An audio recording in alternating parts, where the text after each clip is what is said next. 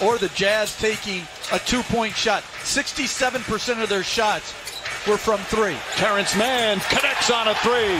He did that well in the third quarter of the last game. George has Conley on, a big height advantage, although Conley as Mann gets a three. Terrence Mann. George on a hard drive, gets inside, sidestep, missed. Terrence Mann on the follow. It's been a man explosion here to start. Are you ready for this? We're ready for this. Are you ready for this? We're ready for this. Well, we just can't miss. We just can't miss. Well, we just can't miss. With a beat like this. It's the joint. We're gonna prove to the world that we're for real. We're gonna prove to everybody we know the real deal we got. What's up, basketball fans? Welcome to episode number 50. Big 50. Episode number 50 of LA Courtside Podcast, which is brought to you by the Basketball Podcast Network, and I am your host, L.A. Ray, here to talk about, of course, the riveting victory last night by the L.A. Clippers over the Utah Jazz, 131-119, in which they overcame as much as a 25-point deficit and a barrage of three-pointers towards the end of that game, or actually the whole entire second half. The coming out party of T-Man. Terrence Mann scoring 39 points. That music clip that you just heard was a rap song by a group by the name of Funky Plus One, and that was a group back in the early 80s. The name of that clip was called It's the Joint, but I'm going to rename that song. It's the Clip Joint. The Clip Joint. It's all about the Clippers now, baby. Western Conference Finals. They have erased, finally, 50 years of futility. 50 years of disappointment that their fans have went through. 50 years of basically mocking, well, not 50 years, mocking by the Laker fans. The Clippers only went into LA in 1984. So you're talking about 37, 47 years of mocking by the LA Laker fans. The Clip fans, the Clipperholics, the Clip Joint, Clipper Nation, can finally rid themselves of all that ridicule as they are advancing to the Western Conference Finals against the Phoenix Suns. And that game last night was just, if you did not stay up to watch that game, if you went to bed when they were down by 25 points, and if that's the case, you know, more power to you. You know, there's a whole lot of people who went to bed when they were down by 25 points thinking, here we go again, it's a game 7. That game 5 that they beat up on Utah in Utah was an anomaly. It's not going to happen again. They're going to go to game 7 and eventually lose to the Jazz. But the Clippers were not having any of that, especially Terrence Mann, Paul George, Marcus Morris Sr., Patrick Beverley. I mean, the whole cast. They just were not having any of it. Nick Batum. Luke Kennard, Rajon Rondo. I mean, the boys were balling. And it's a testament to the LA Clippers, because coming into this year, of course, they had a whole lot of pressure on them to make it to at least the Western Conference Finals based on what happened to them last year in the bubble. We don't need to revisit that anymore. But they did come with a lot of pressure on them this year, and they had pressure on them in this series as well, especially without Kawhi Leonard, who is still out with what's still being diagnosed as a sprained knee. I haven't heard too much more about the torn ACL, and let's hope that's not the case. They don't know whether or not he's going to be available for the Phoenix series or not, but the way this Clipper team is playing right now, with or without Kawhi Leonard, they have an excellent shot to beat the Phoenix Suns as well. So before I get into the analysis of this particular game, let's have a word from our sponsor, DraftKings.com. DraftKings Sportsbook is not only my favorite sportsbook, but also America's top-rated sportsbook. I love using DraftKings Sportsbook. It is easy to navigate, has plenty of instructions for new bettors, and nearly limitless ways to get in on all the action. My friends and family have been loving DraftKings Sportsbook, and I know you will too. Just listen to this great offer. DraftKings Sportsbook is putting you courtside with a chance to turn $1 into $100 in site credits. That's right, Pick any basketball team that is still in contention. And of course, that means the Clippers. It could be the Phoenix Suns. It could be the Milwaukee Bucks. It could be the Brooklyn Nets, Philadelphia 76ers, whomever you want to bet, even the Atlanta Hawks. Bet $1. And if that team wins, you win $100 in site credit. Don't forget, DraftKings Sportsbook also offers great odds and promotions on baseball, hockey, and so much more all week long. DraftKings is safe, secure, and reliable, so you can deposit and withdraw your funds at your convenience. Download the top-rated DraftKings Sportsbook app now and use promo code TBPN when you sign up to turn $1 into $100 in free credits. Bet on the basketball team of your choice to win their next game, and if they do, you will claim $100 in free credits. That's promo code TBPN for a limited time only at DraftKings Sportsbook. Must be 21 or older in New Jersey, Indiana, or Pennsylvania. New customers only. Wager paid out in site credits. Restrictions apply. See DraftKings.com/sportsbook for details. Gambling problem? Call 1-800-GAMBLER or in Indiana, 1-800-9-WITH-IT. All right. Welcome back to LA Courtside again. This is episode number 50 of LA Courtside. I started this podcast in January of this year, January 2021, and I have been having a blast since doing this podcast. So again, I appreciate all of you who listen, all of you who subscribe, and when you do subscribe, make sure you rate and review and put some comments on there. I do appreciate that. And you can find this podcast on any other platforms where you get your podcasts at, whether it be Apple, Google, Stitcher, Spotify, or iHeartRadio. So going back to the Clippers. The Clippers were founded basically in 1970. Just to give you a brief history on the Clippers, 1970, as they entered the NBA as an expansion team called the Buffalo Braves. And then they moved to San Diego in the 1977-78 season and became known as the San Diego Clippers.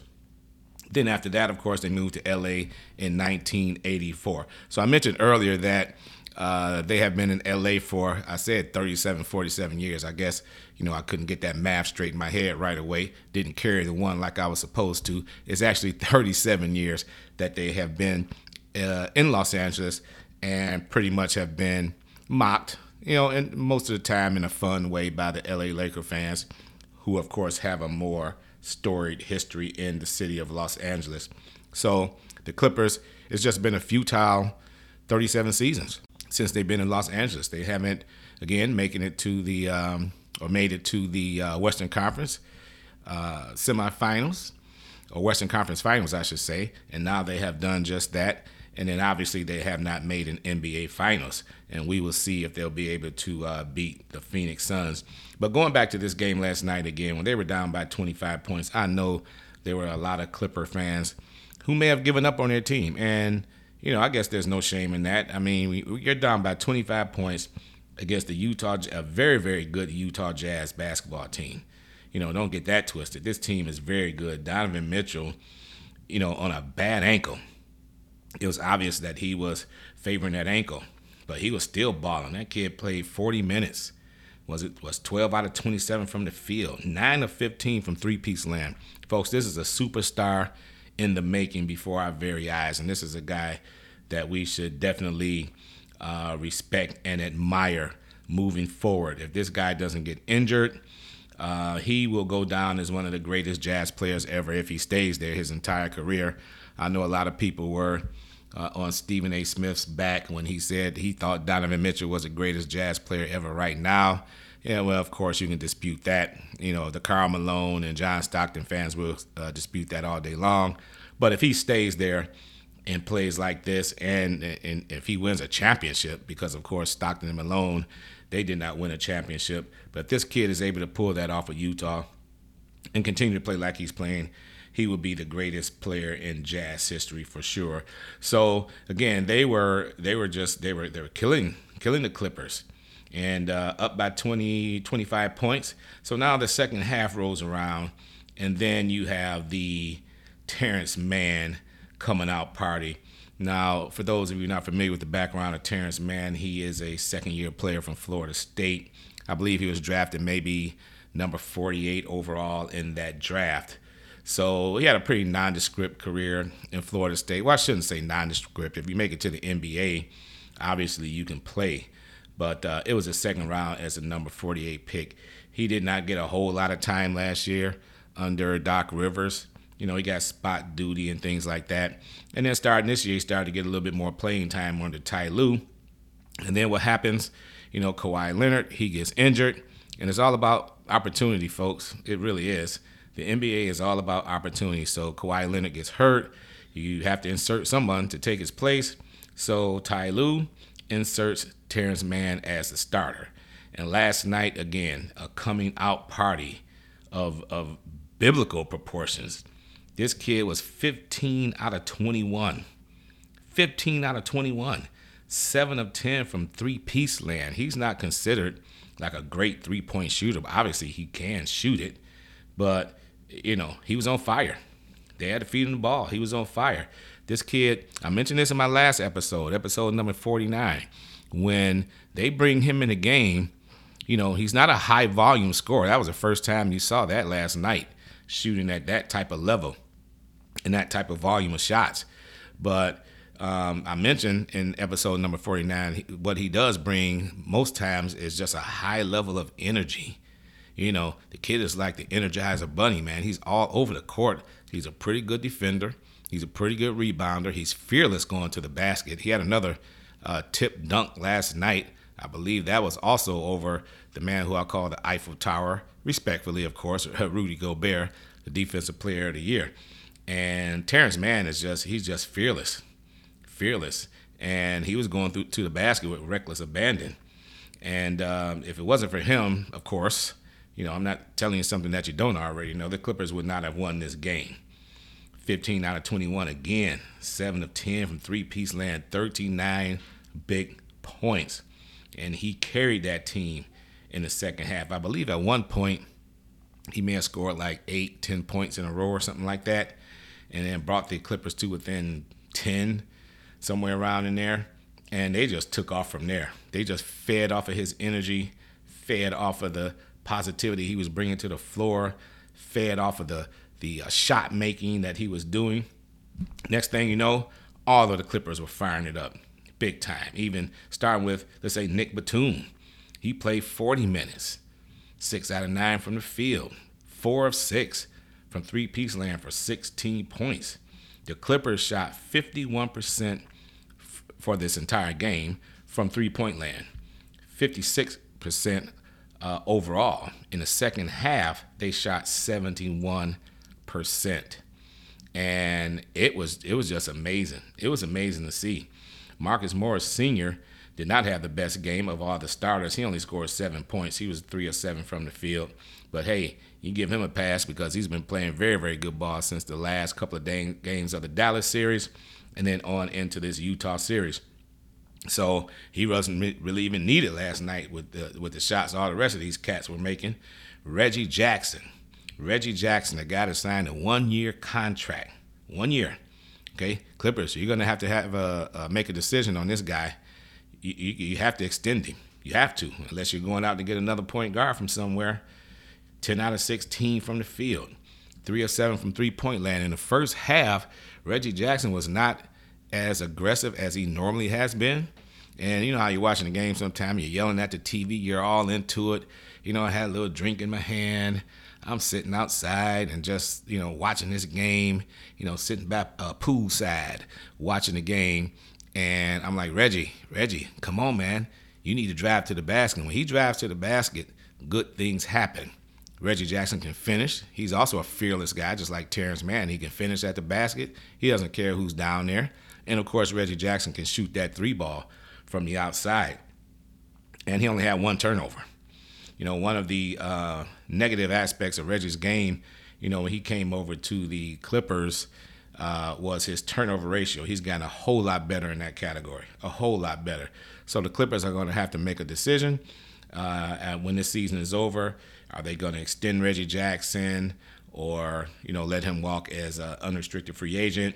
I think it's going to be the former. You have to keep him on the team for at least another 2 or 3 years. And then, lastly, as far as the starters go, playoff P. The self-proclaimed playoff P. PG-13. Paul George, 46 minutes he logged. 10 out of 24 from the field, 2 of 5 from three-piece land, 6 of 7 free throws. He scored 28 big points. Plus 19 in the plus-minus column. Led that team along with Pat Beverley, and I'll get to him in a second, in that particular category in the plus-minus. Paul George is now, well, obviously you have to because Kawhi Leonard's not playing. He has become the leader of this team. He is the vocal leader of this team. His talent speaks for itself. You know, as he goes, the Clippers go. And Paul George, you know, he's balling. As I keep saying, during these playoffs, he wants to get that nasty taste out of his mouth with that 3-1 lead that they had last year and blew against the Denver Nuggets. Keep saying that. And Paul George is playing like that. He averaged 30 points a game in this particular series, in this 6-game series against Utah. And most of those games were played even with Kawhi Leonard. So Paul George is getting the job done. You know, it's not too much anyone can say about Paul George now, you know, unless he just goes into the Phoenix series and just bombs there.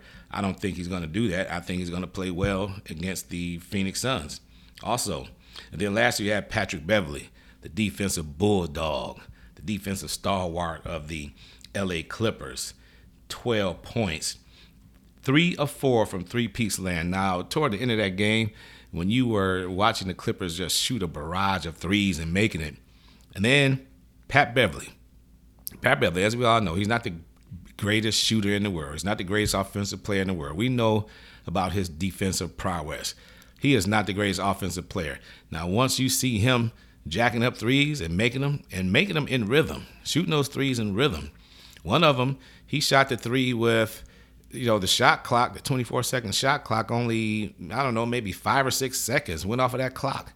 And he got a pass, and it wasn't in the corner. It was like between the corner and the top of the key area.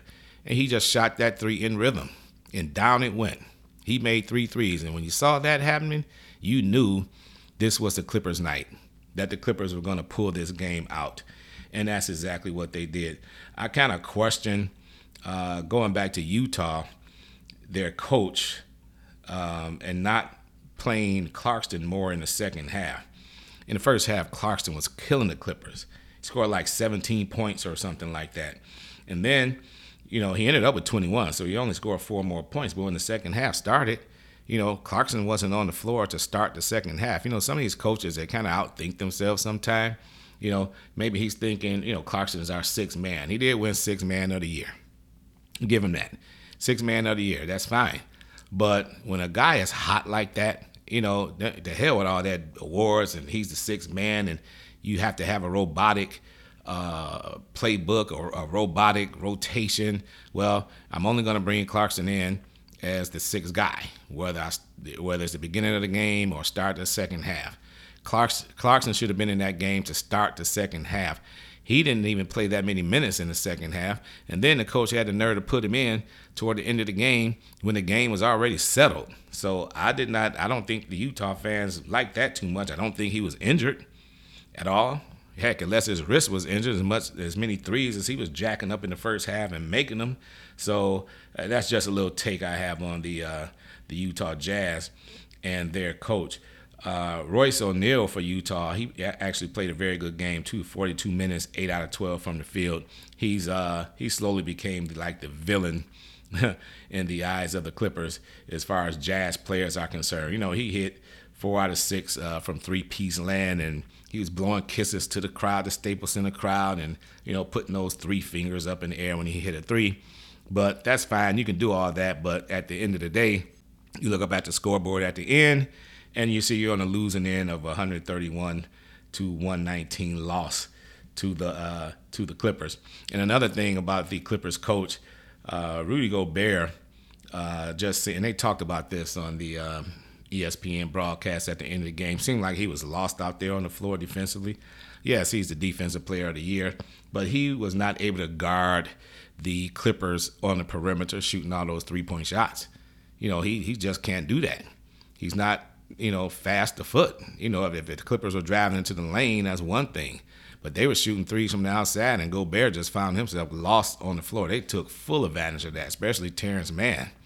Gobert could not hang, so you know that was a head scratcher for a lot of folks who watch basketball. You know, why are you having a Rudy Gobert out there trying to guard somebody on a perimeter?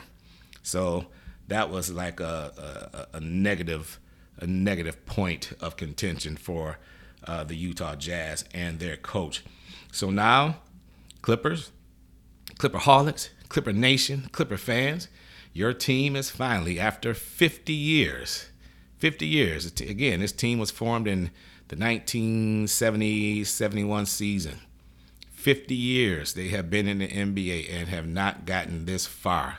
So, Clipper fans, you deserve a party. You deserve all of this jubilation. You have stuck with this team. And especially the Clipper fans that are in Los Angeles, they're still Clipper fans that are in San Diego. Really, I'm not sure about Buffalo, but there's definitely still Clipper fans in San Diego. And, you know, they have emotional ties to this team. And it's just a good thing. It's a good story to see the Clippers going this far. You know, they were pretty much the butt of all jokes for a very, very long time. You know, the owner that they had, Donald Sterling, everybody knows the story of him. He was pretty much a knucklehead. I can go on and on about him. And the management was just not very good. And then again, they come to Los Angeles in 1984 and have to basically share an arena with the Lakers, who is one of the most successful franchises in all of sports on its entire globe of ours. And that's pressure in itself. And then, of course, you have to, listen to the Laker fans. The Laker fans, a lot of them, they want the Clippers to move out of L.A. You know, a lot of them say, we don't want them around. We don't root for them. Even though they're in our city, we don't root for them. Why don't they just move to Wichita, Kansas, or, Pierre, South Dakota, some obscure place, get them the hell out of Los Angeles. Well, I can tell you right now, the Clippers aren't going anywhere. They're building their own stadium that should be ready in a couple of years, and they will, pretty much have their own identity. So as of right now, they do not have to take a back seat to the Lakers or anybody else for that matter. And as far as Phoenix is concerned, Phoenix, they dispatched Denver last week, so they're getting plenty of rest. Chris Paul is still under the COVID-19 protocol. Not sure what his status is going to be for Game 1, which starts on Sunday, tomorrow. So we will see how that shakes out. But they still have Devin Booker, DeAndre Ayton, both those Cameron boys, Cameron Johnson, Cameron Payne. Phoenix is a very, very formidable squad. But in my opinion, even without Kawhi, because we're not sure of his status either, even without Kawhi, I do think that the Clippers can actually prevail against Phoenix and find themselves in the NBA Finals against someone from the East, whoever's going to make it out of the East. So again, congratulations to the Clippers, all you Clipper fans, all you Clipperholics. It's been a long time coming, but you finally made it, and enjoy it. Enjoy it, really. You have a very, very good basketball team. Again, even without Kawhi Leonard, and they're playing like it. They are playing like they belong. They are playing like they're one of the best teams in the West, which they are. And we'll see how it shakes out. We'll see how it shakes out against Phoenix. So in my next segment, really quick, I just want to go across the NBA and talk about a couple of more series that's going on, starting with the Atlanta Hawks.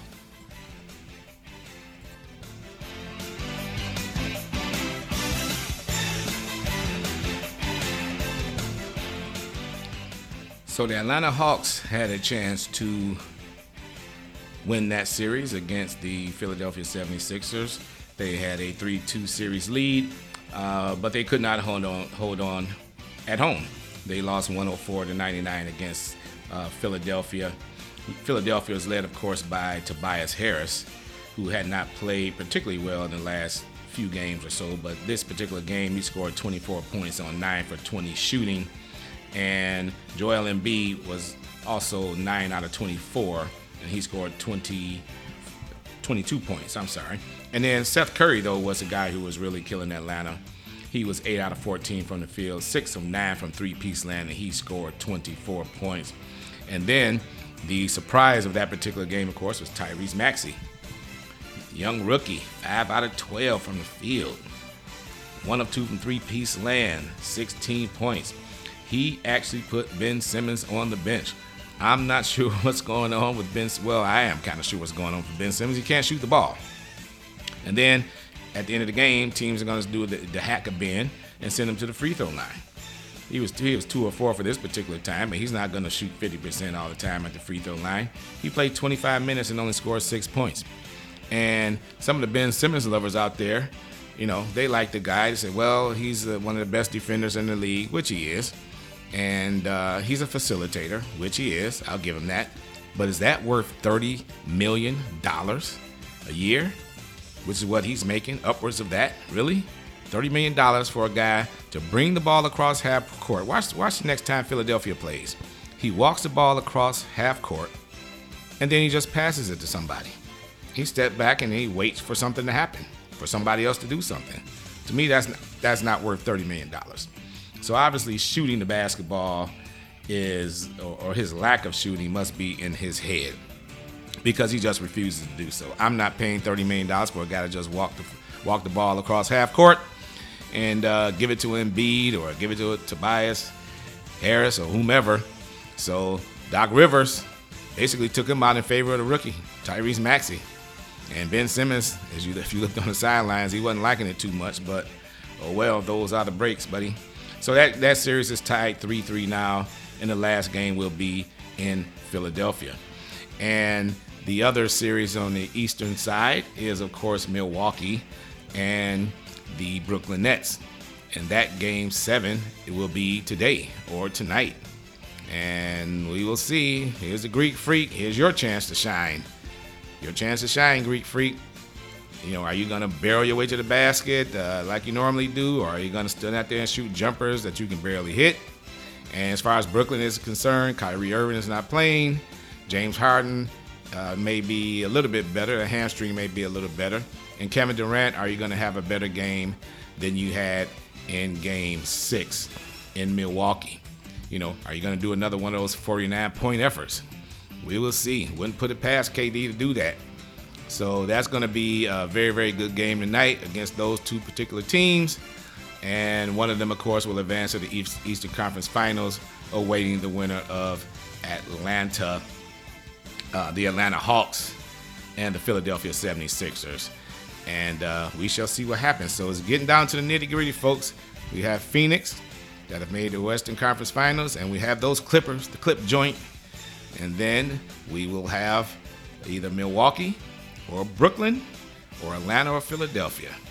So it's getting very, very interesting in the NBA. So with that, folks, I'd like to leave it right there. Again, I'd like to thank the Basketball Podcast Network for putting on this show. Also like to thank DraftKings.com, our sponsor. And again, if you don't want to miss any episodes of LA Courtside, whatever platform you use to get your podcast, such as Apple, Google, Stitcher, Spotify, or iHeartRadio, make sure you subscribe via one of those platforms, and also rate, comment, and review. I really, really appreciate it. And with that, basketball fans, I'll leave it right there. Again, thank you for listening. I have made it to 50 episodes, and I plan to keep on going. And with that, peace.